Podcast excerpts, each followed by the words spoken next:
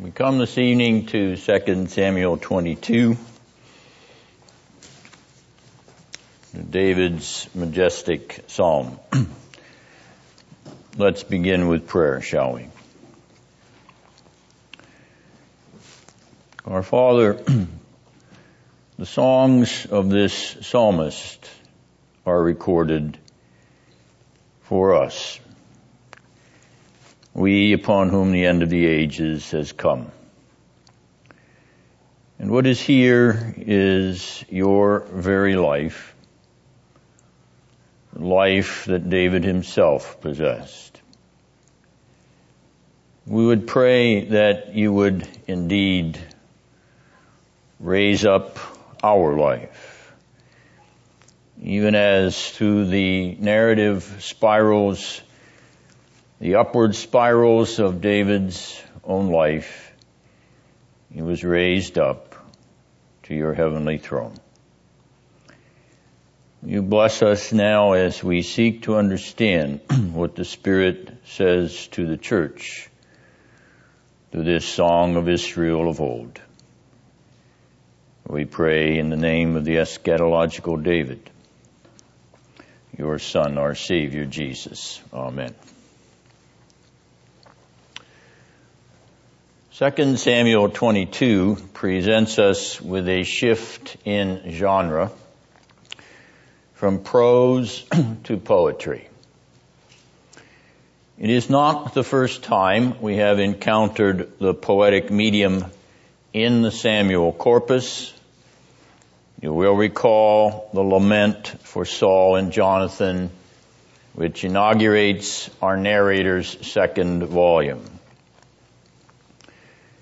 that we encounter Hebrew poetry once again in the story of David, Israel's poet par excellence, reminds us of the nature of the biblical poetic idiom. An idiom with its bicola or typical two lines of Hebrew per verse. Its beat or cadence or rhythm. Its building block or Lego approach to the whole of the poem and its profound use of symmetry or parallelism. 2 Samuel 22, which is similar to Psalm 18, has all of this and has it in profusion. In profusion, in one of the longest poems in the entire Hebrew Bible. David has left us a remarkably full expression of his poetic heart. A heart in the Lord. A heart united to God the Lord. If we shift genre from prose to poetry, I want to underscore the fact that we are shifting from narrative prose to narrative poetry. From narrative prose to narrative poetry. The poetic idiom of 2 Samuel 22 continues the story of the life of David, a story now narrated in poetry to complement the story in prose. In fact, the poetry here is autobiographical, recording in our subject's own words his personal reflection and his summation of his royal career. If much of the life of David in our narrator's account of his career has been biographical, objective historical reporting of the facts of David's life, recorded with a remarkable literary flair under the inspiration of the Holy Spirit, then The same inspiring Holy Spirit has superintended David's poetic autobiography here in chapter 22. These 51 verses are David's self-expression of his life story. A self-expression that is theocentric from beginning to end. God the Lord is at the center of David's autobiographical poem as God the Lord has been at the center of David's life. As David, the subject of this poem, the I, or the me, or the my, first person personal pronoun of 2 Samuel 22, as David, the subject of this poem, reviews his life, the object of his poem, the you, the thou of 2 Samuel 22, is the Lord God. This subject object drama, this I thou interface, confirms the observation of Geerhardus Vos in his magnificent article, The Eschatology of the Psalter. Voss brilliantly, if not matter of factly, observes that the Hebrew poets write as the subjects of the Lord, who is their chief objective delight. And as God is the object of the Hebrew poet's praise, it is not God in his being per se. Rather, as Vos points out, the Hebrew poets rhapsodize God's acts, God's deeds, God's work in history, especially that work of God which has touched the life of the subject, namely the poet himself. Vos directs our attention to the historical dimension in Hebrew poetry, not primarily the devotional dimension. 2 Samuel 22 and all the Hebrew Psalms are reflections on what God has done in history for the writing poet. What acts of God the Lord have transformed? What deeds of God the Lord have changed? What events in history of God the Lord have nurtured? What acts of God in history have brought the life of the poet into contact with God and his life. The I, thou dynamic in Hebrew poetry is a relational paradigm. The poet in relationship with God the Lord in and through concrete historical event.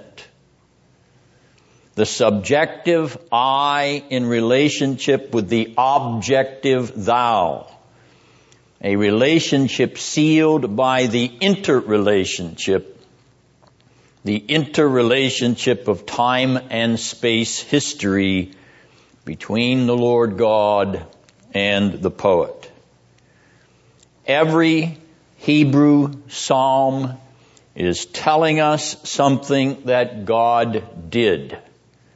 Something that God did in history something God the Lord did which drew the poet into God's story, into God's life, into eschatological life, into the eschatological story.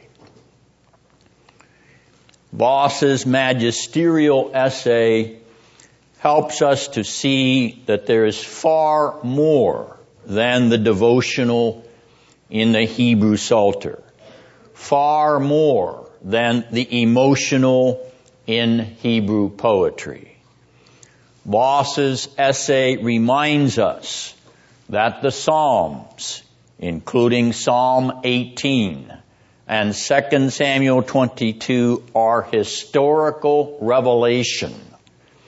Revelation of God in history. In the history of one of his elect children, a child of God intones his poetic praise for the history of God's acts in his own personal life. Thus, 2 Samuel 22 is historical revelation, not devotional meditation. 2 Samuel 22 is a story. A story in poetry of David's history in God the Lord. We are reading David's versified autobiography of how God acted in his history.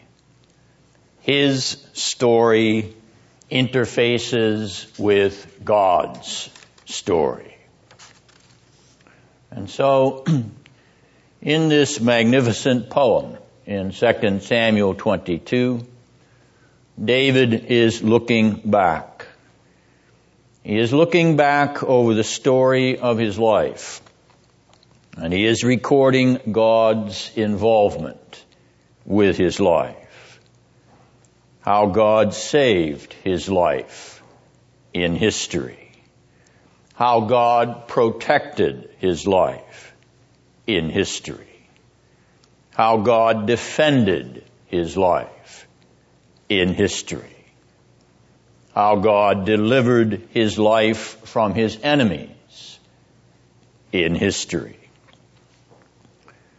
There is history here in 2 Samuel 22, poetic, descriptive history, because David is remembering, even as he is extolling God's mighty acts in history God's mighty acts in his, David's, history. I have suggested that David has penned a poetic review of his life in relationship with the Lord here in 2 Samuel 22. The fact that the author of 2 Samuel places this poem in the climactic section of his story of David confirms this retrospective review of the Lord and David. The end of David's story contains a poem of David and his Lord as David's end approaches. It is no coincidence that 2 Samuel 22 is followed by the last words of David in chapter 23. We are entering the death scene of David. We are sitting beside his deathbed. We are listening to David's poetic paeans of adoration exaltation, humiliation, and redemption as he draws his last breaths. At the climax of our author's story of David, the climactic words of David at the end of his life in the Lord. Is this not somewhat typical? Is this not somewhat typical? Are not these valedictory poems somewhat typical of the fathers of Israel? Does not Jacob say farewell with poetic blessing in Genesis 49? Does not Moses bid farewell in poetic song in Deuteronomy 32, a song which he follows by a Jacob-like poetic benediction upon the sons of Israel. And though David departs with no tribal benediction upon his lips, nonetheless he projects the Hesed, the grace or loving kindness of the Lord in verse 51, the grace of the Lord to and through his anointed, his Messiah, his son of David, and that David prophesies. That David prophesies Hesed Olam, grace forever. The last words of David are replete with the eschatological grace of his greater son. Last week we outlined the macro structure of 2 Samuel 21 to 24 and you will note that I have replaced it on the outline for this evening. As we review that paradigm this week, notice the two poems and their two respective bookends. 2 Samuel 22, 2 Samuel 23 verses 1 to 7, bookended by the list of David's mighty men, chapter 21 verses 15 to 22, chapter 23 verses 8 to 39 at the entrance and at the exit of David's poetic praise that God the Lord has established his throne and his kingdom, David's warrior heroes. As the guardians of his throne and his kingdom, David's mighty warriors stand around him as he pours forth his poetic exaltation. God has been at work in gathering to his elect king warriors strong and courageous. Strong and courageous to establish, to guard, to protect, to stand, to preserve the Lord's king in his kingdom.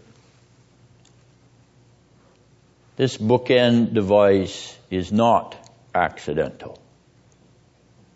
It is intentional and theologically significant. But the bookend feature is not exhausted by the honor roll of warriors framing David's valedictory poetry. We observe also the poetic bookends to the Samuel corpus. Our narrator records a poignant poem at the beginning of his history, even as he records two evocative poems at the conclusion of his history. The Song of Hannah, a poetic song in 1 Samuel 2 verses 1 to 10 balances the poetic finale of 2 Samuel in chapters 22 and 23. Nor is this merely literary symmetry. Our author balances a dramatic poem at the beginning of the Samuel narrative with an equally dramatic poem at the end of the David narrative because he is enveloping. He is enfolding. He is enclosing the prose narrative with the poetic narrative. Hannah's song in 1 Samuel 2 and David's song here in 2 Samuel 22 share a theological symmetry. a mirror reflection parallelism which is dramatically revealed in the very same duplicate vocabulary. Nearly every vocabulary word of Hannah's song is found here in David's song. David's song reprises nearly every Hebrew word of Hannah's song. The use of similar vocabulary underscores the theological framework of the Samuel corpus as a whole. Our author introduces the theology of humiliation and exaltation in the poetic song of humiliated yet exalted Hannah, exalted to be the mother of the prophet of the monarchy. And our author caps the theology of humiliation and exaltation in the poetic song of David, humbled and exalted by the Lord as the Lord's Messiah. In between. In between Hannah's song and David's song. The humbling of Eli and the exaltation of Samuel. The humbling of Saul and the exaltation of David the basic theological motif of 1st and 2nd Samuel is the bringing down of the mighty and the lifting up of the lowly. The poetic bookends to our narrator's Samuel corpus announce his consistent theological theme.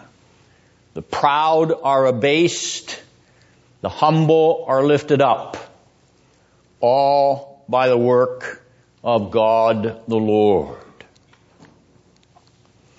We have noted this upward and downward spiral as the story of Saul and David has unfolded.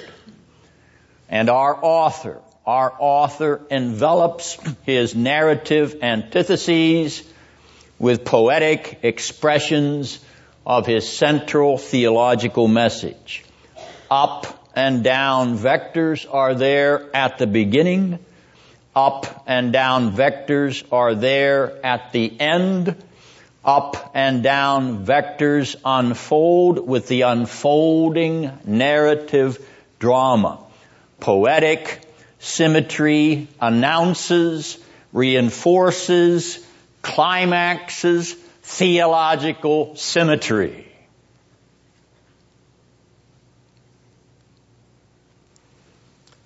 while we are observing symmetry. Let us examine chapter 22 for the same. You will notice the name David frames the chapter. David in verse 1, David in verse 51. Thus, there is an inclusio of character the central narrative character is around this song. But you will also notice a subordinate inclusio which frames verse 1 and verse 49. The words delivered and enemies. The duplicate Hebrew root in verse 49 is translated rescue instead of deliver in the New American Standard Version, disturbing the symmetry. It is a check mark against the NASB, and I rarely say that. So 2 Samuel 22 is a song which enfolds the drama, the narrative poetic drama of David and his enemies, with the Lord's delivering hand saving him from those who rose up against him. As with the broader poetic inclusio to the whole of 1st and 2nd Samuel, so too with this concluding poetic portion. And inclusio folds around the drama of God's deliverance of David from all his enemies. The upward vector of the Lord's deliverance is contrasted with the downward vector of David's and the Lord's enemies. Verse 1 is the superscription written above the psalm proper, proper. It contains a retrospective perspective on David's career. He is looking back over the history of how the Lord delivered him from the hand or the palm of Saul and the hand or the palm, notice the duplication of his enemies. Symmetrical duplication even in the superscription. We have already noted how these terms bracket the entire psalm. Verse 1 and verse 49 duplicate deliver and enemies. But that word deliver also recurs in verse 18, a verse which also contains the word enemy. The repetition of vocabulary is a significant repetition of motif. The mention of Saul in verse 1 opens up the historical retrospect to a specific historical enemy. Hence, the poetic language of this psalm is going to reflect upon the enmity of Saul against David and the concomitant history of David's deliverance from Saul by the hand of God. Looking back over his life, David recalls the Lord's deliverance from his inveterate enemy Saul. The word translated hand here is actually the palm of the hand or the hollow of the hand or the cup of the hand. I regard it as significant that the superscription contains two terms which appear together in two subsequent verses of this psalm, verse 18 and verse 49. Both repeat the terms deliver and enemies. Enemies also appear in verse 38 and verse 41.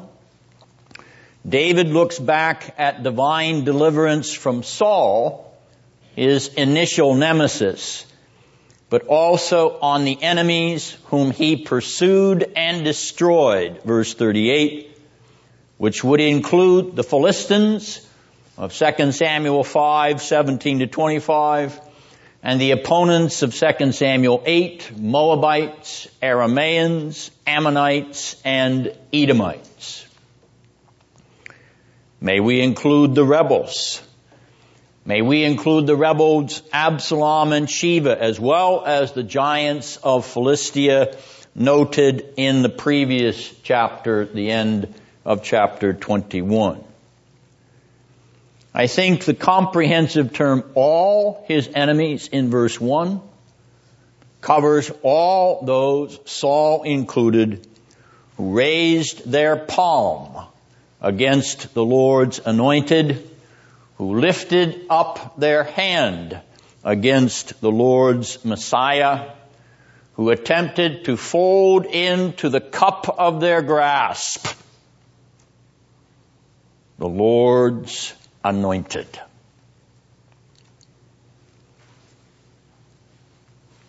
But before we proceed with further details, let's attempt to get a feel for the overall movement of the psalm. This is a very long psalm, even by biblical standards. So a summary of how it unfolds may help us not to lose the forest for the trees.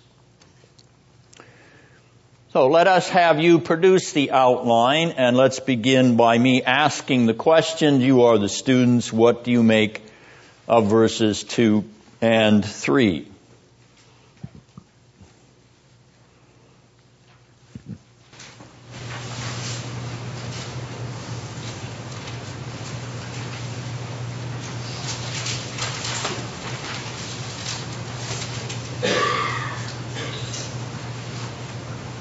Kind of language do we have here?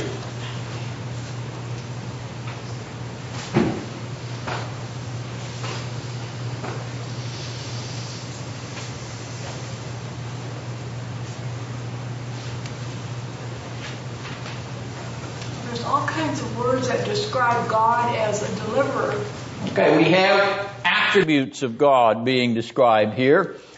and they're being described in what kind of style or with what kind of an expression? Are these just matter of fact? Protector. Yes, that's one of his attributes. But what's the style of the language here?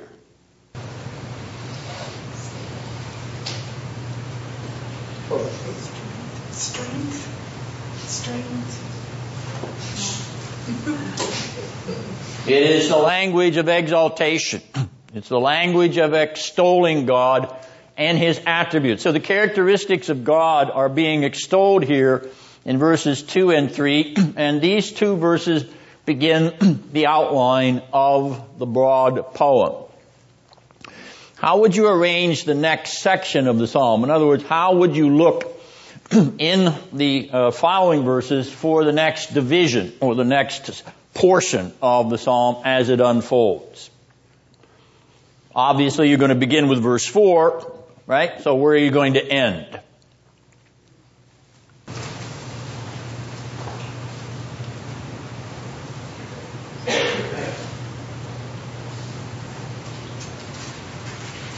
Seven. Verse 7. Very good, Bob. Why did you say that, Bob? Well, because that's the uh, the end of where he's talking about his troubles, and he's going back and speaking of God doing things. I like the fact you pointed out he's speaking of his troubles here. Yes, this is the poet in distress. This is David under duress. But why did you frame this section with four and seven?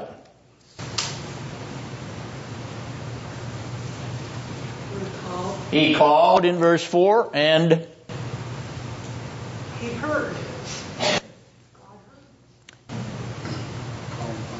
not yet. uh, it is at the end of verse 7, but what is the beginning of verse 7? Called again. Notice the bracket there, okay? He calls upon God in verse 4. He repeats or duplicates it symmetrically in verse 7. And in between, he folds in, as Bob pointed out very well, his troubles, his distresses. So there's your next section of the Psalm, verses 4 to 7. and what does God do?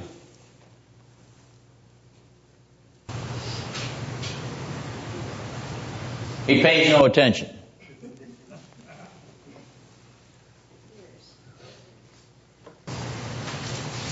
What is the next section of the psalm? What does God do? He acts. How does he act, Kay? Violently. Uh, yes. Well, I wouldn't say violently. He acts powerfully. Okay. This is a majestic act of God. This is one of his mighty acts, Magnalia Dei. God reacts to David's call by acting on David's behalf and acting with majestic power. All right. He comes forth with the force of a what?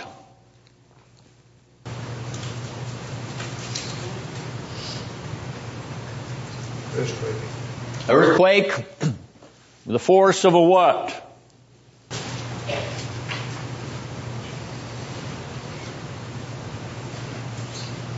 Sounds like a volcano. Like a volcano. Come on, you Lynnwood people. What have you been hearing? What are you taught on Sunday mornings? God marching forth in what? I guess we're going to have to give an exam after the sermons. God marching forth in Habakkuk 3 in theophanic glory. This is theophanic appearance of God. Theophany, marching forth in theophany. How far does this description go in Psalm, in 2 Samuel 22? How far would we bracket this? From verse 8 to what?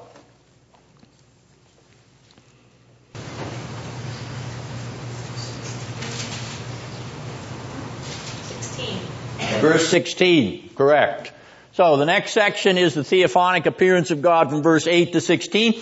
And he comes forth in the guise of what? This is a theophanic march of God, but he comes forth in the guise of what?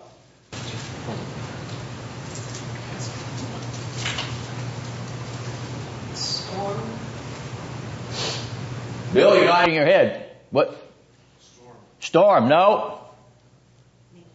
No.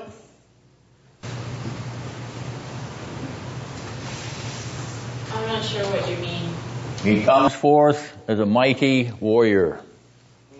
He comes forth as a mighty warrior armed with lightning bolts and thunder, with the clouds under his feet as the dust of the earth is trampled into clouds by his mighty appearance. Notice that this warrior appearance of God and this theophanic appearance is precisely adapted to be a mirror of the warrior David.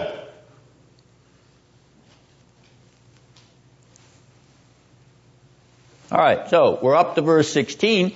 Obviously verse 17 begins the next section of the psalm, and how far would you extend this next section?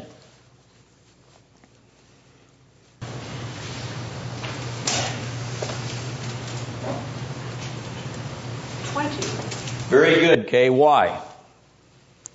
Talks about what God did, how He rescued him. Yes. God, he called to God, God comes and makes this majestic appearance, and God does what in verse 17? He drew me out. What did he do in verse 20? He brought me forth. Okay, so Kay's expression of what God did on David's behalf by drawing him out of his distress, bringing him out of his distress, is bracketed by verses 17 to 20. All right, the next section of the psalm begins with verse 21, and where are we going to extend this next section?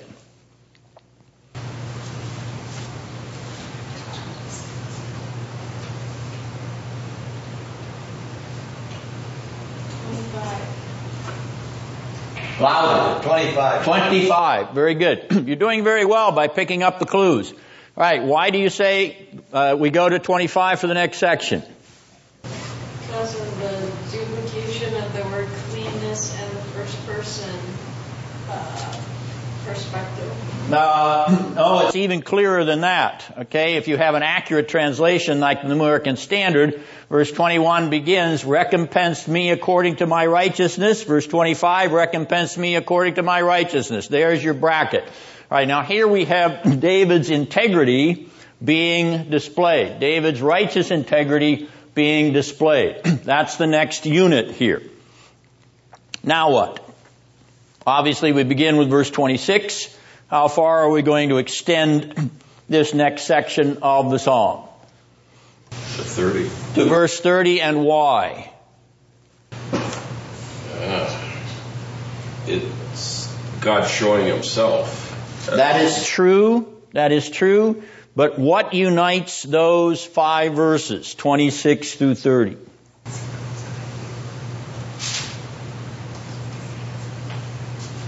You're right, Robert. God is showing himself, but he's not showing himself again in the way he did in the theophany between verses 8 to 16. It shows him in uh, his integrity. Certain.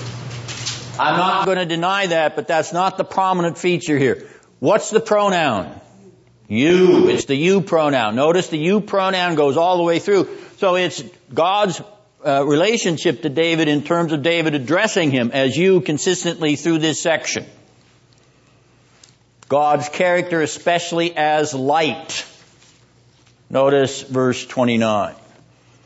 Alright, now, Verse 31 then begins the next section of the psalm. And how far do we extend it this time?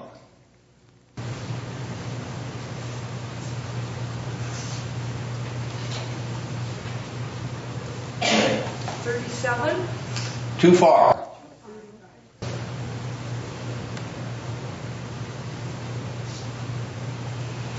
Notice what the clue was to 26 to 30. Look for the same clue from 31 on. Is it just thirty-three then? Because he's talking about God? He's talking about God, but how's he addressing him? God. What pronoun? It's in the third. Third person pronoun. And how far does it go? To 35. That is correct. Notice the he pronoun from 31 to 35 because in 36 he switches back to the second person personal pronoun to the you pronoun once again. So in this section, in 31 to 35, David is equipped as a warrior. Notice the reciprocal symmetry. God appearing as the theophanic warrior, now David equipped as the warrior in 31 to 35. Now, from 36, how far do we go? 37. 41. Did somebody say 41? You're still a little bit short, but you're getting the idea.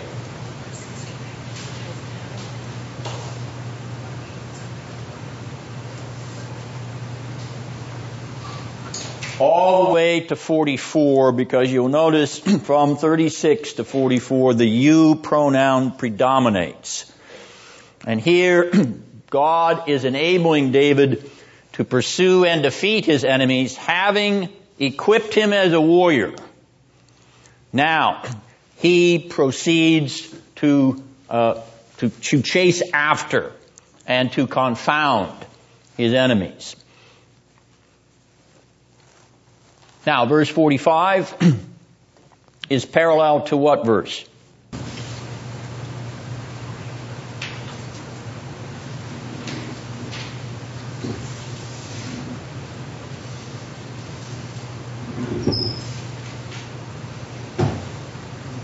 Forty-four. The next one on.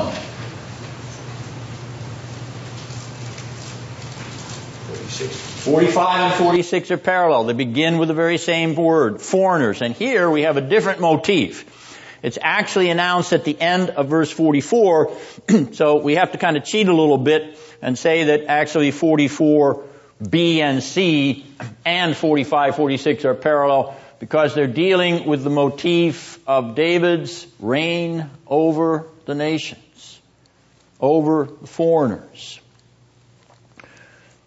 Which means that we're up to verse 47. And finally, the poem concludes with a what? Uh, praise. How do you conclude your service here every Sunday morning? With a doxology, okay? The psalm concludes 47 to 51 with a doxology in which the vocabulary of verses 2 and 3 reappears. So we actually have symmetry of vocabulary at the beginning and the end. You will notice the words rock, salvation, and violence which are repeated symmetrically in verse 3, verses 2 and 3 and verses 47 to 51. In this final doxological expression, once again, David gives voice to the superlative glory of God. The same glory with which he opened his song. Alright, so the flow of David's song is from God at the beginning in invocation back to God in doxology at the end. The drama of David's song parallels the drama of his life history. Distress because of his adversaries, crying out unto the Lord. God's wonderful intervention on David's behalf. David's rescue by the power of God. David's character as a mirror of God's character. David equipped and enabled by the Lord to fight the good fight David as Messiah in covenant at the very close of his psalm, at the very close of his life. There's your broad outline of the movement of this poetic narrative drama. The song is very nearly the pinnacle of the upward spiral to David's story. This is a marvelously upbeat testimony to David's relationship with the Lord and the Lord's relationship with David. It is altogether fitting that it caps and climaxes this mighty king's career. And at the center of that relationship is God the Savior. God the Savior. God's salvation and God's character as Savior. A constant refrain in this psalm three times in verse three, again in verse four, verse 28, 36, 42, 47, 51, nine times the term for salvation and its cognates in Hebrew is sprinkled through these poetic couplets. Three times in verse 3, verse 4, 28, 36, 42, 47, and 51.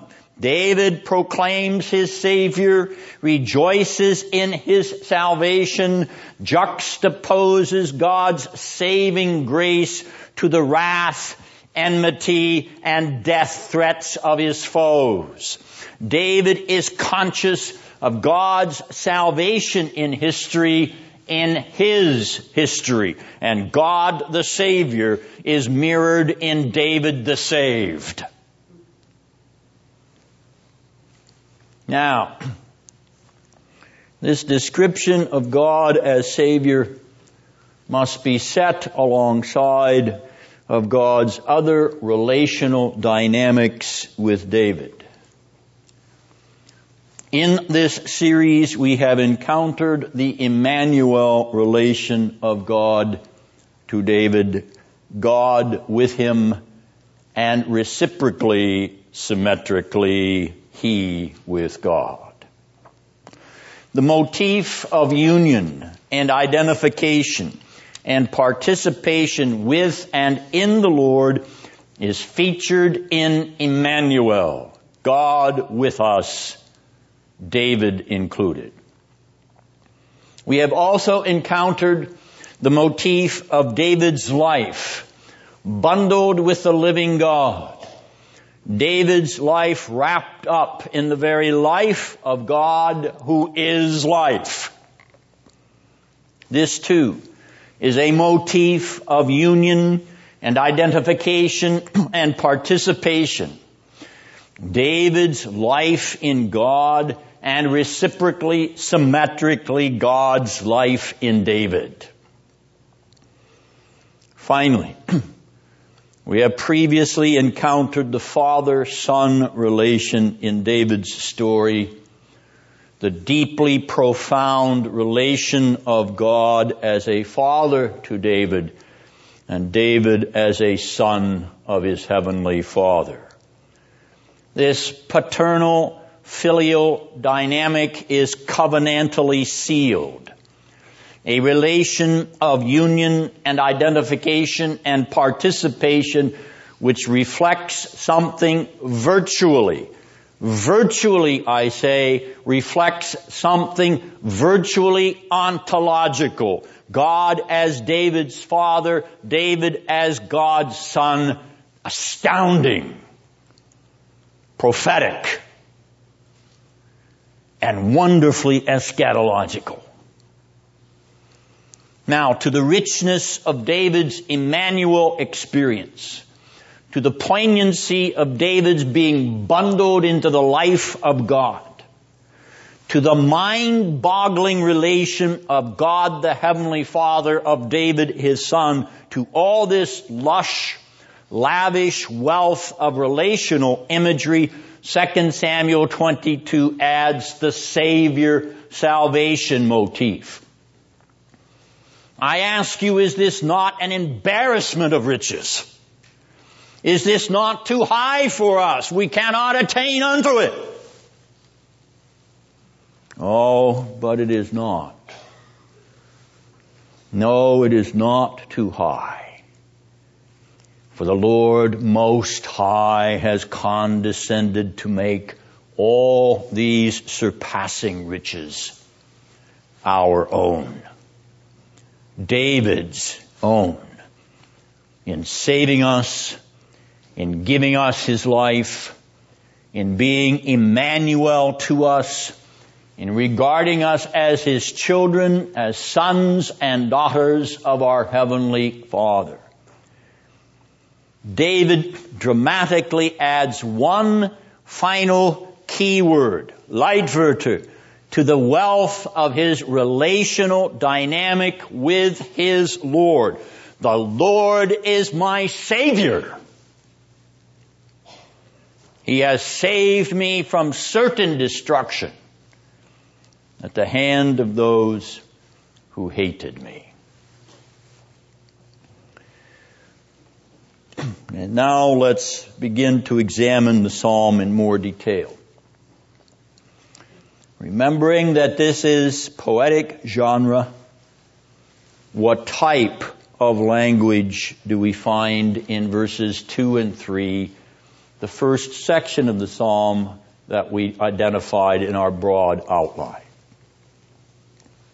What kind of language in verses 2 and 3?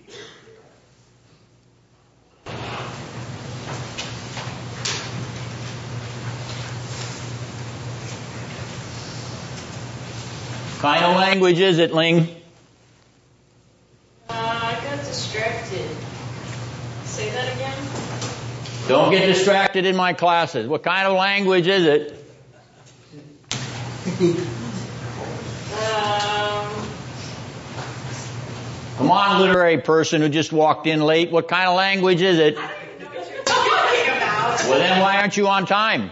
All right. She was serving me as a good servant, taking people who have been on a mission trip. No, no, I'm not talking about her.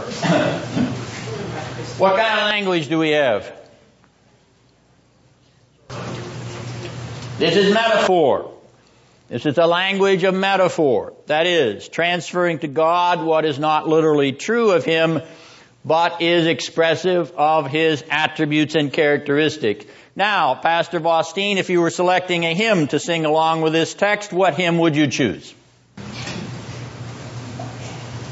Psalm 18. No.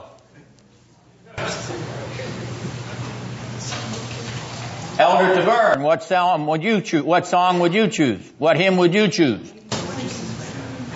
The Lord is my rock. Go ahead, Kristen. Rock of Ages. Of course, You'd choose Rock of Ages. the Lord is my rock. All right.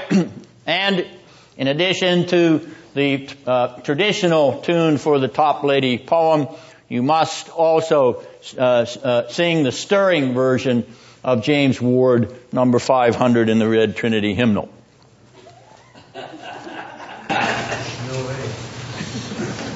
From what does this imagery arise? The imagery in these two verses arises from David's history. From David's fleeing from Saul, from David hiding and taking refuge in rocks and crags and in strongholds, Masada, of the rugged wilderness regions of Israel. I am confirming my approach to the biographical character of this poem by referring to the experience of David in the rocks and crags and fortresses where he hid from his enemies, including King Saul. The autobiographical element in David's experience is clear here, is it not? God the Lord in his rock solid sufficiency is extolled by David as God acted like a fortress, God acted like a refuge, God acted like a stronghold to protect David from Saul and his enemies. What else is noteworthy in verses 2 and 3.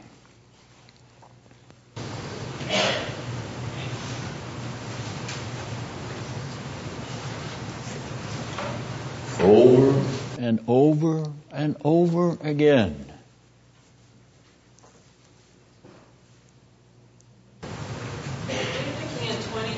Verses 2 and 3. The personal pronoun over and over and over again. How exhaustively David defines God as his own. His own personal Lord. God.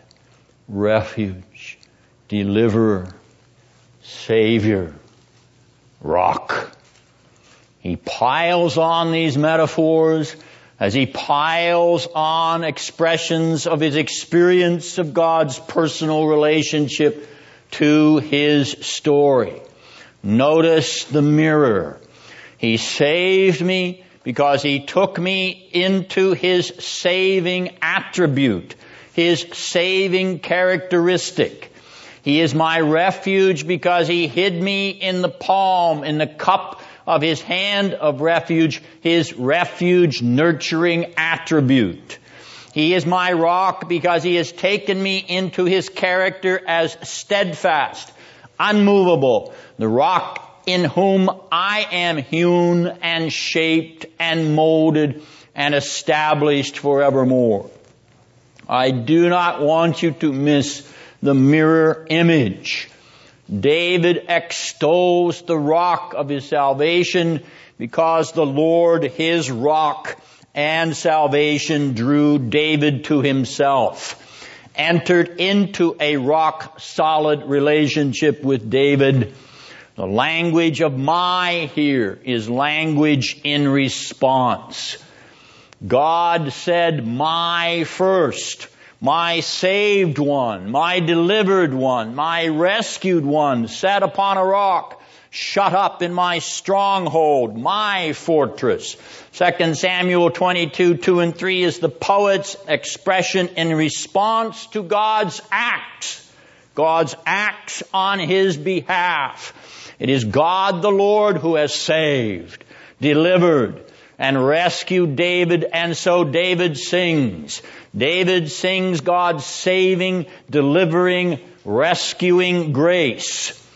I want you to take special note of the exalted prominence of God the Lord here. He is preeminent, and David extols that preeminence. There is no human sufficiency here.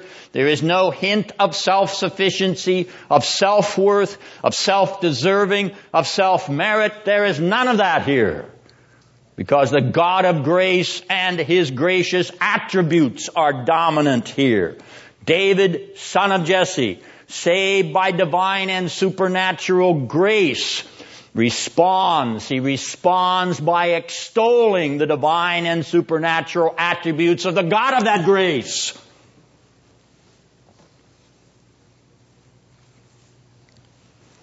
And the word horn in verse 3, the word horn expresses a metaphor of strength. It is the same Hebrew word which forms an inclusio.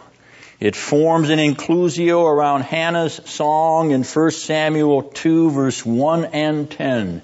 And that word horn also appears in yet another song a song of prophetic expectation when Zacharias, the mute father of John the Baptist, declares when his loosened tongue is allowed to be employed that God has raised up in the house of David a horn of salvation. Luke chapter 1 verse 69. Having exalted the attributes of God, attributes which God has graciously made real to David, the poet calls on the Lord. This section of the psalm is framed, as we noted, by the duplicate symmetry of David calling on the Lord, verse 4 and verse 7. And folded within the twofold frame of David's petition is more autobiographical experience. Verses 5 and 6 are a perfect example of a Hebrew bicolon. Two Hebrew bicola, in fact, where the symmetry is obvious and the expansive parallelism is clear. Remember the pattern. What is A and what is more than A, B. What is A, verse 5? The waves of death encompassed me. And what is more than A, B, the torrents of Belial or destruction overwhelmed me. What is parallel to but more, what is parallel to but more than the waves of death, the torrents of Belial or destruction. What is parallel to but more than encompassed me, overwhelmed me. Now verse 6. What is A? The cords of Sheol surrounded me, and what is more than A, B, the snares of death confronted me. Parallel to the cords of Sheol, but more, the snares of death. Parallel to surrounded me, but more, confronted me. Now, please note that the last word in the Hebrew text in colon 5a is death. Literally encouraged me, encompassed me the waves of death. And the last word in colon 6b is death. Literally in the Hebrew, confronted me the snares of death. Death is the dread enemy of David and surrounds him here as it surrounds his poetic expression. Death is like torrential waves. It is like the cords of a snare. And since death encloses the two proper names here, Belial and Sheol, we learn that these two names are identified with death. Belial, the power of wickedness or destruction. Sheol, the place of the dead, namely the grave. Now I must pause here to caution you to caution you on what may be a marginal reading for Sheol in your translations. Sheol explained as the underworld. Sheol explained as the netherworld. This is a reading which has been informed by pagan mythology. The notion of beings trapped in the netherworld because they have displeased the gods. Reading the Bible this way is to suggest that pagan notions of the afterlife, especially the netherworld, are preserved in archaic terms like Sheol. And yet, this twofold bicolon in 2 Samuel 22, 5 and 6, bound around at the beginning and end by the word death, should give us pause over this liberal inspired notion. Yes, this liberal inspired notion that Sheol means the underworld. For you see, all liberals believe that pagan notions have been imported into the Bible, especially the Old Testament. And in fact, these pagan notions where they remain are indications of the Old Testament's evolution from paganism, if not its syncretistic borrowing from paganism. Now all of this illustrates that the Bible for liberals rises no higher than their own paganism. Hence, that presupposition is read back on the Bible text and the unique divine inspiration of the Bible is dismissed. Yet I observe that the structure of these two verses should give us pause with respect to any pagan or neo-pagan suggestions about Sheol. Sheol is a personification of death and often in scripture simply means the grave, the place of death. Since Sheol here is parallel to Belial, Belial also serves as a personification of death, especially as the consequence of wickedness or destruction. Notice the little chiasm. Verse 5, death. Belial. Verse 6, Sheol, death. We've got a little chiasm that is bracketing deck between Belial and Sheol. They are epexegetical. This isn't paganism. This is biblical imagery of naming the inanimate with a personal name. David has indeed been encompassed by death, by binding cords of the tomb potentially which have reached out like a snare to surround and entrap him. The personification of death as Belial and Sheol enhances the enemies, verse 4, arrayed against him. And God the Lord hears David's cry. This one bundled up with the living God cries out to the Lord of life in the face of Sheol in confrontation with Belial. In the throes of death, he cries out, and the Lord hears his voice, verse 7. From his temple, he hears his voice. What is this temple?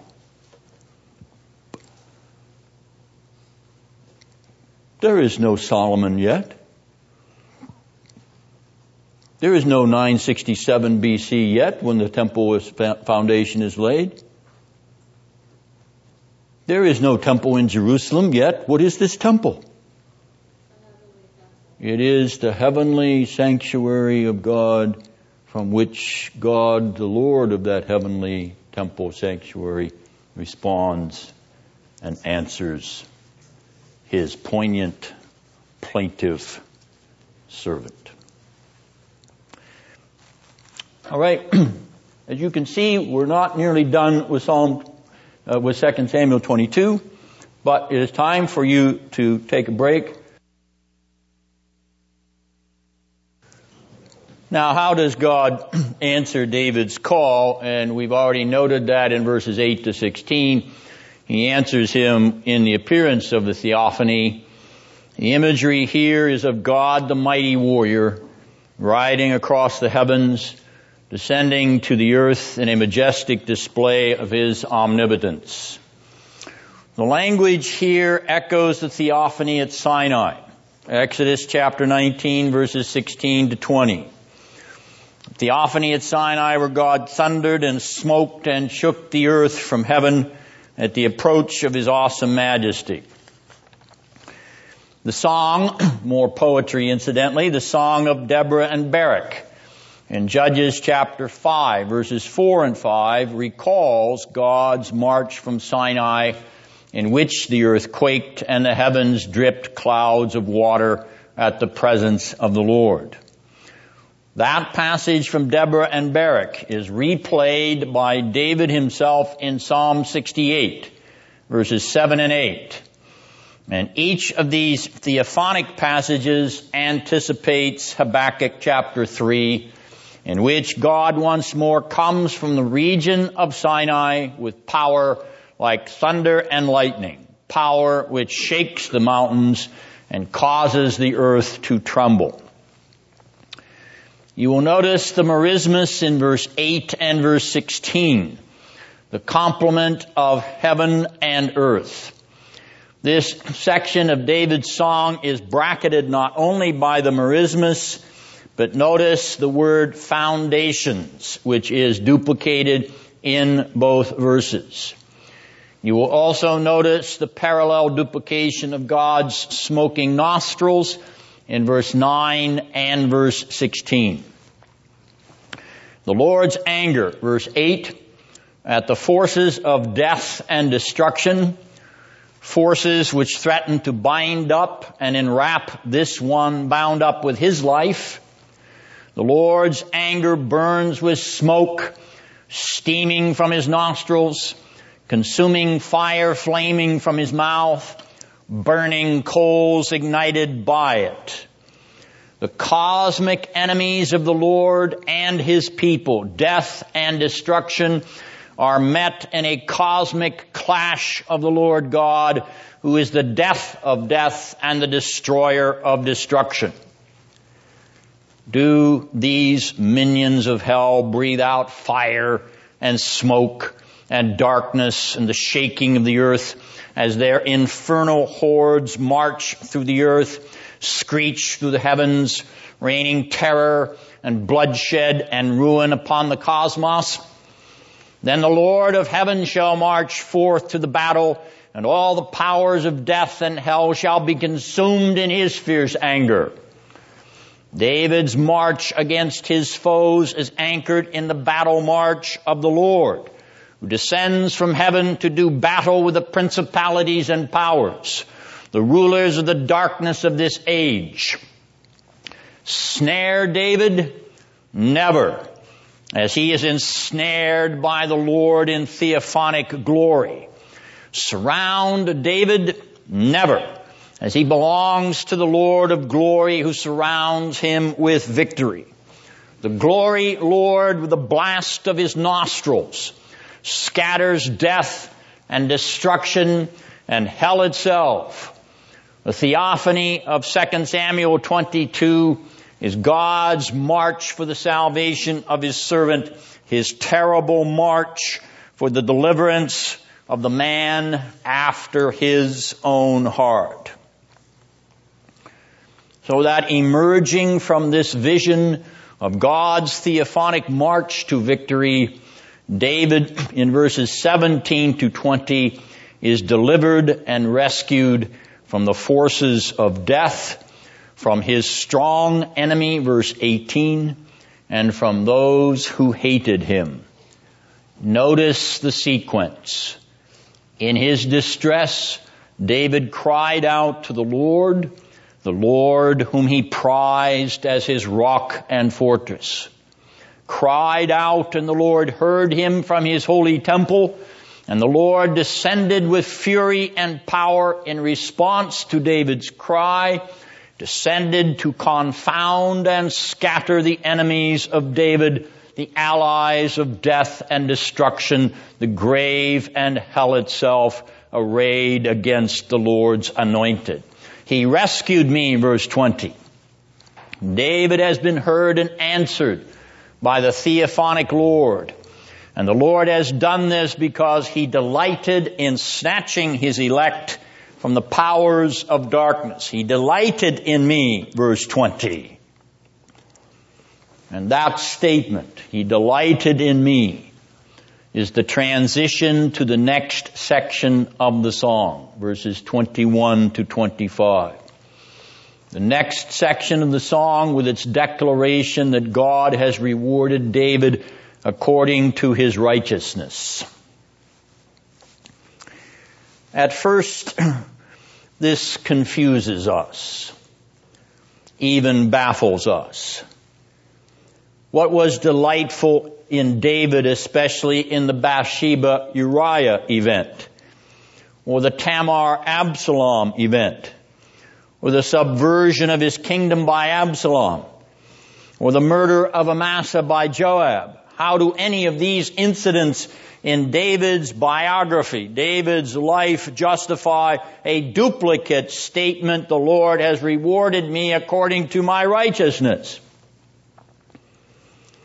Several commentators remark that this is works righteousness and meritorious works righteousness at that. One noted scholar has even translated the Hebrew text of verse 21 and I quote, the Lord dealt with me by my merit, unquote. Such rank Pelagianism or paganism should alarm all Christians, especially Protestant Christians. Was the Reformation not a battle against merit? And did not the Protestant reformers anathematize human merit in any sense because it would diminish the grace of God? If in our day we hear voices raising a defense of merit in Protestant circles, should our antenna not go up? Should we not realize that we are hearing something that is not Protestant and not biblical? In fact, should we not realize that when we hear modern Protestants defending merit, that we are hearing the voice of paganism and Pelagianism, however disingenuous those persons may be? Let us be very clear. If merit advances, grace diminishes. A religion of merit, no matter how well clotured in the rhetoric of grace, is a religion opposed to the Protestant Reformation. A religion that exhumes the ghost of Augustine's nemesis Pelagius. A religion that places human works in the citadel, not divine grace. Let us be absolutely clear. There is no place for merit in sinners in the religion of the Bible, Old Testament or New Testament, period. Well, what are we to make of 2 Samuel 22, 21 to 25 and its parallel in Psalm 18, 20 to 24? It is quite simple. It doesn't take a rocket scientist or a PhD in Hebrew to figure it out. It is quite simple. David is talking in this psalm about his relationship to his enemies. Look at verse 1 again. He has underscored his battles against the cosmic enemies, death and destruction, verses 5 and 6. God the Lord has marched forth for his deliverance, deliverance from these enemies, and he has done so because he delighted in David. Delighted in David, which is but another way of saying he bestowed his grace on David. For how does any sinner become the object of delight, the object of delight to the all holy, all righteous God? Very simple, once again, is it not? Basic Protestant doctrine, basic Pauline doctrine. By grace are you saved because God graciously took delight in you. It is a perspicuous message of the Bible. It is what the Protestant Reformation said is plain and clear, and you don't need a doctorate in order to read it. By grace are you saved because God graciously took delight in you. For your merits, God forbid. For His grace, never for your merits. For your works, God forbid. That's just another way of saying God rewards you for your merits. Your works don't deserve any rewards because you've only earned demerits, not merits. If God rewards you, it is by His grace and not by your sinful nature which always corrupts and taints your works and earns you demerits, only demerits and nothing but demerits continually. That's the gospel of Protestantism. Grace, not merit. That's the gospel of Paul. Grace, not merit. That's the gospel of the good news of the whole Bible, Genesis to Revelation. Grace, not merit. So, God has graciously delighted in David, and as David goes forth in righteousness against his enemies, who are also the Lord's enemies, God vindicates David's integrity over against Saul, over against Absalom, over against Sheba, over against the Philistines, David stands in God's grace and out of God's grace he walks in righteous integrity over against Saul. He walks in righteous integrity over against the Philistines. He walks in righteous integrity over against all his enemies. He has not acted wickedly against his God, verse 22, in the matter of his enemies. And God vindicates the righteousness of David vis-a-vis his enemies out of his grace, not out of David's merits. David is blameless and without iniquity in relation to Saul and his enemies, verse 24. As the blameless and righteous Lord had made David a co-laborer with him in defeating the enemy powers, cosmic and earthly, so David becomes identified with the blameless and righteous character of the Lord. He participates in it by grace, not by merit. He participates in it by union with his Lord, not by merit of his works. The identification and union of David with the Lord God is a mirror reflection. God labels this one with the attributes of his own integrity, his own righteousness, his own blamelessness. Look at verses 26 and 27. They make this absolutely clear. They are a perfect reciprocal mirror-like relationship. With the kind, God shows himself kind.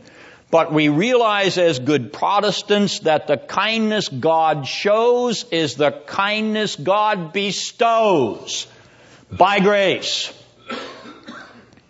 So the child of grace who shows kindness is one on whom God has bestowed kindness by His grace. With the blameless, God shows Himself blameless. but we realize as believing Protestants that the blamelessness God shows is the blamelessness God bestows by grace. So the child of grace who walks blameless, that is in integrity, is the child on whom God has bestowed blamelessness or integrity by His grace. And so it is with the pure in verse 27. The righteousness, blamelessness, integrity, purity which David displays here is related to the context of his song. Again, verse 1 sets the context of these verses. David acted righteously, blamelessly, with integrity and purity in relation to Saul and all his enemies. He did it by the grace of God, by God's grace which drew him into heaven's righteousness, heaven's blamelessness, heaven's integrity, and heaven's purity. And that, dear brothers and sisters, is of grace alone and not by works, lest grace be not grace. If it is of grace alone and not by merit, let grace, lest grace be not, but let, let me start again. It is of grace alone and not by merit, lest grace be not grace. You cannot talk up merit and not talk down grace. It simply is impossible, and that is bedrock Protestantism. Verse 28 reprises the theme of the upward and downward vectors, which we have noted throughout our study of the life of David. The abasing of the proud and the saving of the abased is a motif which originates with Hannah's song in 1 Samuel 2 verse 7. Verse 29 draws David into the light of God's own glory. What illumines David's darkness, whether it is his, whether it is his distress, his oppression by the forces of darkness, what places David in the light is God who is the light. The mirror reciprocity shines out once more. In thy light, O Lord, we see light. We walk in the light. The eschatological light draws David into its brightness. The next section, which extends from verse 31 to 46, is a description of the Lord God as the enabler. If David is, on account of his sin by nature, totally unable to win the victory, to free himself from the bonds of death, to perform righteousness with respect to his enemies, to walk in the light of heaven. If David is by nature totally unable, sounds like a good Calvinistic doctrine, if David is by nature totally unable, then God must make him able. David's total inability must be transformed by God's total sufficiency. Make me able in the day of your great power, O Lord, if I may give a rough paraphrase of Psalm 110 verse 3 in the King James Version. Make me able in the day of your great power. God makes David able. Able to be blameless because David is conformed to God who is blameless. Verse 31. The mirror identification is crucial here. David's blamelessness in verses 24 and 26 is the fruit. It is the fruit of his participation in the blamelessness of God. God graciously enabling him by uniting him unto himself. That mirror returns in verse 33 where the blameless are set in God's way. That way here, epexegetical of God's ordinances and statutes in verse 23, His very ways in verse 22. Sandwiched between verses 20, 31 and 33 are the two rhetorical questions of verse 32 reminding us once again of the rock imagery of the opening verses of this chapter. David here renews his confession of the incomparable majesty and worth of God the Lord. From his incomparable role as the fitter and enabler of his beleaguered warrior, beleaguered warrior king, God conforms David to his own theophanic warrior image. If the Lord girds on his theophanic garb, then David girds himself with strength and power for the battle, verse 40. If the Lord shatters, devours, there's the reversal of Sheol and Belial imagery. If the Lord shatters and devours and destroys his enemies in his cosmic march to victory, David mirrors his Lord in shattering, devouring, and destroying all his enemies. These are autobiographical reflections of the campaigns of David here, perhaps in this case more general than they are particularly specific, but they are autobiographical nonetheless. Verse 42 is likely a reference to Saul, a specific reference to a specific person, a specific enemy. Saul, who looked to the Lord, but the Lord did not answer him. 1 Samuel 28 verse 6. And verse 44 is likely a reflection on the contentions of Saul, Ishbosheth, Absalom, and Sheba. A reminder that David was forced to deal with tensions tensions and contentions from within his own tribe, from within his own nation, even from within his own family. But the poem moves to its doxology by way of a more than Israel motif. The poem moves to its doxological conclusion by way of a cosmic motif. David is not just king of Israel. He is Rosh Goim. He is the head of the nations. Verse 44. And the parallel, the duplicate parallel of the B'nai Nekar, the children or sons of the foreign lands in verses 45 and 46 is an emphatic declaration of the submission of the nations in foreign lands to the headship of David.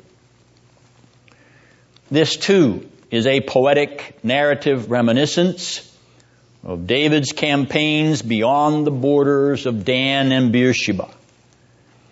How he stretched the nation of Israel to fold in the foreigners from the brook of Egypt to the great river Euphrates. Incipient cosmic rule as the kingdom of David encompasses the kingdoms of this world and the scepter of David extends its sway to the children of foreign lands. These Gentiles will bow to the throne of David and bask in the lamp of his sovereignty. This song of David will be sung among the Gentile nations he will glorify God for His grace and mercy even as David does in verse 50. The Gentiles shall come to the light, to the lamp of the Lord, and together with David they will rejoice with the people of God in the root out of the stem of Jesse. Is this not what Paul tells us? Is this not what Paul tells us has happened when he cites 2 Samuel 22 verse 50 in Romans 15 verse 9? Is this not what the inspired interpreter of David's song tells us as he sings the song of the eschatological David who has folded the Gentiles, the nations, the children of foreign lands into his glorious kingdom under His benevolent, His gracious, His merciful scepter. Second Samuel 22 is not only poetic narrative, it is prophetic narrative. The eschatological David is here.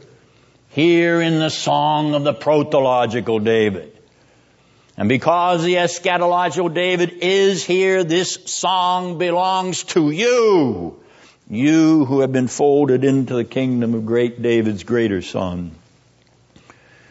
You who have been transformed by the rock. The rock who is Christ. 1 Corinthians 10 verse 4. This is your song. You who belong to Jesus. Your story in song. Your story in the song of His story. For the narrative ripples flow once more. The rippling narrative mirrors of God in David, David in God, of the heart of God in David, of David after God's heart. The life of God and the life of David interface the ripples of God's character ebb forth in David who reflects the character of God. And if God is blameless, then blamelessness ripples out in David, a gift of the grace of God. If God is righteous, then righteousness ripples out in David a gift of the grace of God. If integrity is characteristic of God, then integrity is mirrored in David, a gift of the grace of God. If iniquity is not present in God, then in God David has no iniquity, a gift of the grace of God. And so we begin to see, we begin to see the narrative symmetry, the poetic parallelism, the narrative poetic conformity of the mirror images. God imaged in David, David bearing the image of God.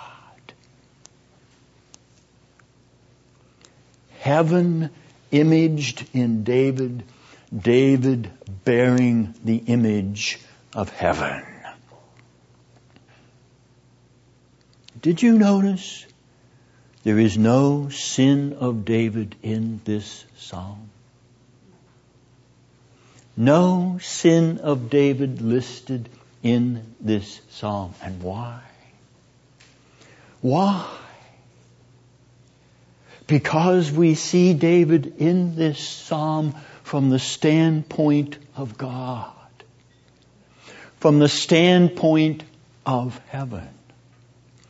In 2 Samuel 22 and Psalm 18, we see David from the standpoint of the eschaton. We see David from the standpoint of the eschatological David. That's what we see here.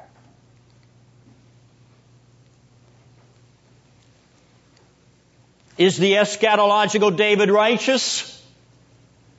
The protological David stands in his righteousness. Is the eschatological David blameless? The protological David stands in his blamelessness. Is the eschatological David perfect in integrity?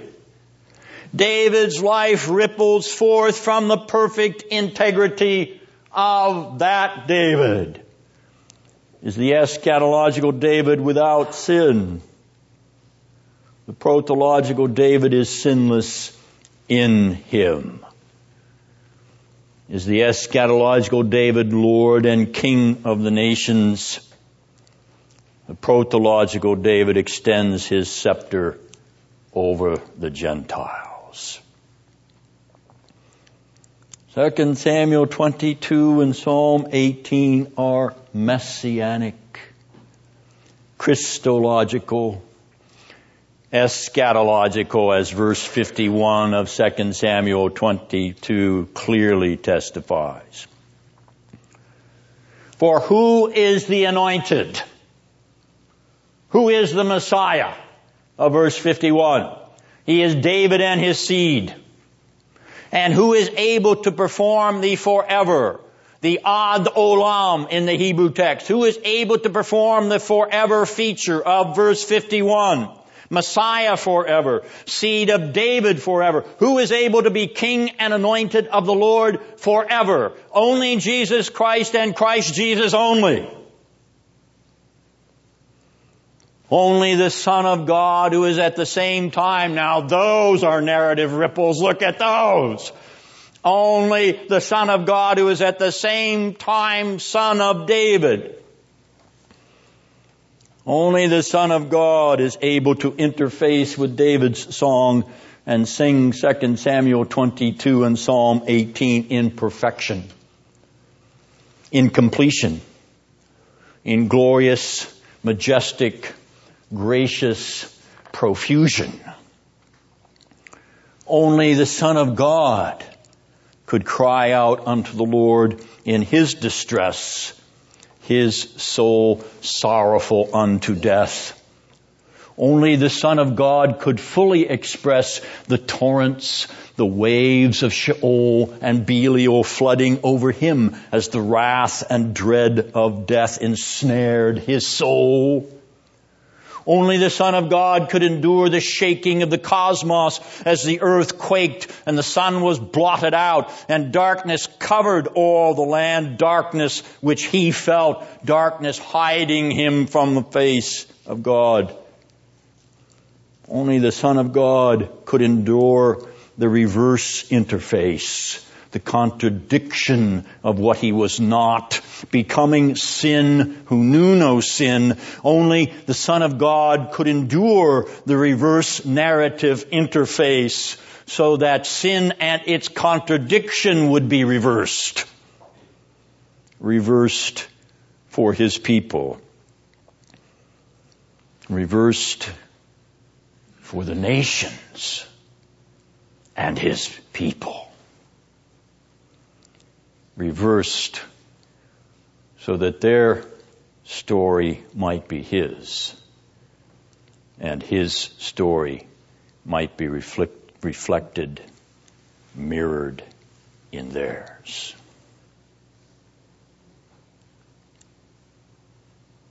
History comes full circle. History comes full circle.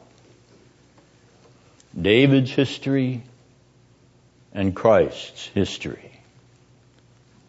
Protological and eschatological. The objective history comes full circle with full and complete narrative poetic interface. The objective history incorporates your objective history so that subjectively, subjectively you may sing. You may sing the mighty acts of God in the eschatological David. And you may live, live reflecting His work in your life by His grace never by your merit. You may live reflecting the drama of 2 Samuel 22 in the fullness. The fullness of that drama in the heavenly Son of God, your rock, your deliverer, your Savior your life ad olam forever. There's your song. 3,000 year old song belongs to you. Because heaven's David sang it for you. Any questions or comments? Any remarks you would like to make? Queries you would like to propose? Ling?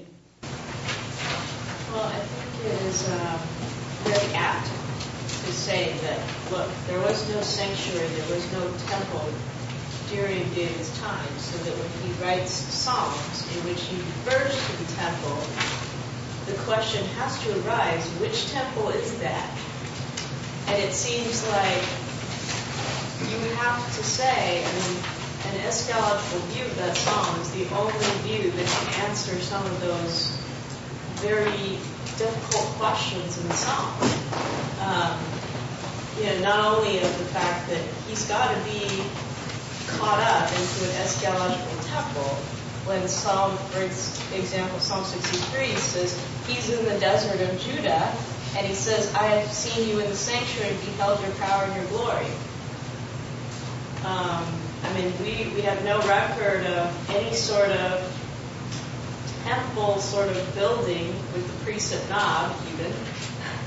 Um, nor do we have anything except for the tent of, uh, in Jerusalem, um, which we know is throughout And the the tent at Shiloh. Go ahead. Right.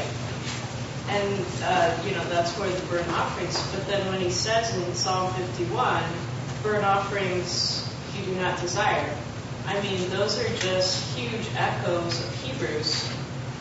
Um, the blood of bulls and goats is not what God desires. I mean, it's almost as if he knows, he sees um, that, you know, it's almost as if he has been caught up into a heavenly eschatological temple and he is able to comprehend why God does not desire the blood of bulls and goats. Um, I mean, would you? Agreed. And your observation uh, underscoring the fact that it must be this preternatural or transcendent eschatological temple uh, undercuts the attempt to de-eschatologize the psalm and that motif before the Solomonic temple is, is erected. And as you know, this is particularly the liberal paradigm that, that the word temple here is anachronistic. And therefore the psalm has been edited by somebody who is post-Solomonic or, or perhaps even post-exilic. So the liberals always have a convenient way for corrupting the eschatological thrust, which is what Vos points out over and over and over again in his reviews of the liberals. They de-eschatologize the scriptures, they de-eschatologize God, they de-eschatologize Christ. They cannot abide the eschatological focus because it is primarily and principally supernatural. And that's what galls them. They simply cannot abide. They are post-enlightenment men. They cannot abide the reality of the supernatural. They're post-Renaissance men. They're post-Greco-Roman Hellenistic men. They are pagans, neo-pagans, as Peter Gay has pointed out so very well. uh, there's another question back there. Is, is, your hand up or are you just waving at me because it's Papa Daddio again? Go ahead, daughter of mine. Okay, father of mine. Um, my question is the language. Something paternal there. Go ahead.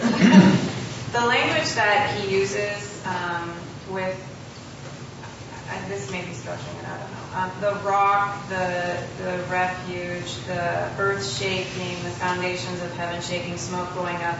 Um, is he recapitulating the Exodus and the entrance into the land imagery and identifying himself with that prehistory, uh, with you know the rocks being struck in the wilderness, the cities of refuge, you know the Sinai Sinaitic mountain, the, dwelling of the cherub, cherubs like the cherubim, the heavens, uh, the dark canopies the tabernacle? Is he kind of taking all of that imagery that would have been familiar and treasured and looking at his life through that. I think if you had been on time, you would have heard me uh, identify that. Uh, yes, you're right to uh, remind us once again, or to allow me to tell, tell you what I already told everybody else. That, that Exodus 19 is in the background of this, as well as Judges chapter 5, as well as Psalm 68, as well as Habakkuk chapter 3. Uh, right, if I'm picking it up and I wasn't even here. well, we can attribute it to great minds think alike or that you were well catechized. Someone's doing something right. yes, the, the march of God from Sinai and the Exodus motif replays itself. So that theme is here as a background. But I want you to notice the cosmic warrior motif, which is particularly adapted to David's warrior status. That I think is what is being mirrored more particularly here and that warrior status of God was reflected even at Sinai as he marches forth for his demonstration of his power and greatness to his people. He's going to preserve them in the wilderness. Actually, I think it goes back to Noah. uh, I wasn't calling on you yet. There was another question. Oh, yes. Um, because uh, there's one other psalm in First and Second Samuel, one of David's lament for Saul and Jonathan in Second Samuel, you know, one eighteen through following. Mm-hmm. Uh, a lot of interpreters then put all three of the psalms together, and you know, I realize I'm, I'm assuming you might see the mighty fallen in that psalm related to the, the themes that you expressed. Are there are there any other elements, any Hebrew, you know, word comparisons like you mentioned of the other two Psalms or anything else? That work I haven't done. I have done the work on chapter 22 with uh, 1 Samuel 2. Uh, and I haven't noticed in any of my reading anybody that did any work to compare first, 2 Samuel 1 with 2 Samuel 22. The motif of uh, upward and downward, uh, mightier fallen and so on, that definitely is there. But I think what uh, separates the lament from this song and from Hannah's song is the fact that it is a poignant, poignant dirge. It's kind of a funereal uh, testimony, which is not, so to call, so to speak, recalling the Magnalia Dei as much as it is reflecting upon the sorrow or the tragedy that has occurred on Mount Gilboa. So therefore, I, I would distinguish it from the overall literary paradigm of the bookends to his theological uh, um, uh, theme and the way he constructs the narrative. Anita, did you have a question or comment? Okay. All right, Laney. Um, I have a question back again on the Psalter. Um, because it seems like there's a certain revelation of the New Testament worshiper in the person of David. Could we say the same for the Psalms by, let's say, the son of Korah, or the Psalms that um, take place um, that are more corporate, uh, that, that, take place during the realm of Solomon?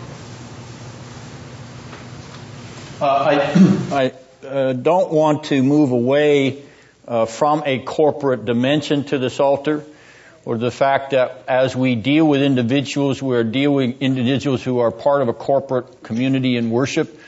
Um, and in so doing, I want to fold in the church of the Old Testament, the Kahal Yahweh, that called out of the Lord, which is ecclesia in the, in the Greek New Testament. Uh, but I'm not featuring it here because this is David's kind of individual testimony. Though I think when he talks about his headship over the nations, he's folding himself into a corporate entity. Now, you could work with that and expand that, uh, particularly see if he uses that kind of imagery in the Psalter with the Psalms that he himself pens, and and look, you know, look in that protological, eschatological relationship, the headship of David, headship of Christ. Uh, so I think that's promising, and that's all kind of uh, corporate, inclusive, inclusive uh, language and imagery. So yeah, I, I, I'm I'm in favor of that, though I'm not featuring that here though it, if you're going into Psalms which have that, uh, that motif, yes, by all means. and, and you bring the New Testament worshiper into David's consciousness, yes, he's a reflection of the New Testament worshiper, even as he is, Paul points out, as a reflection of the Gentiles praising God. So here are the Gentiles in David's song singing along with him before the worshiping throne of God.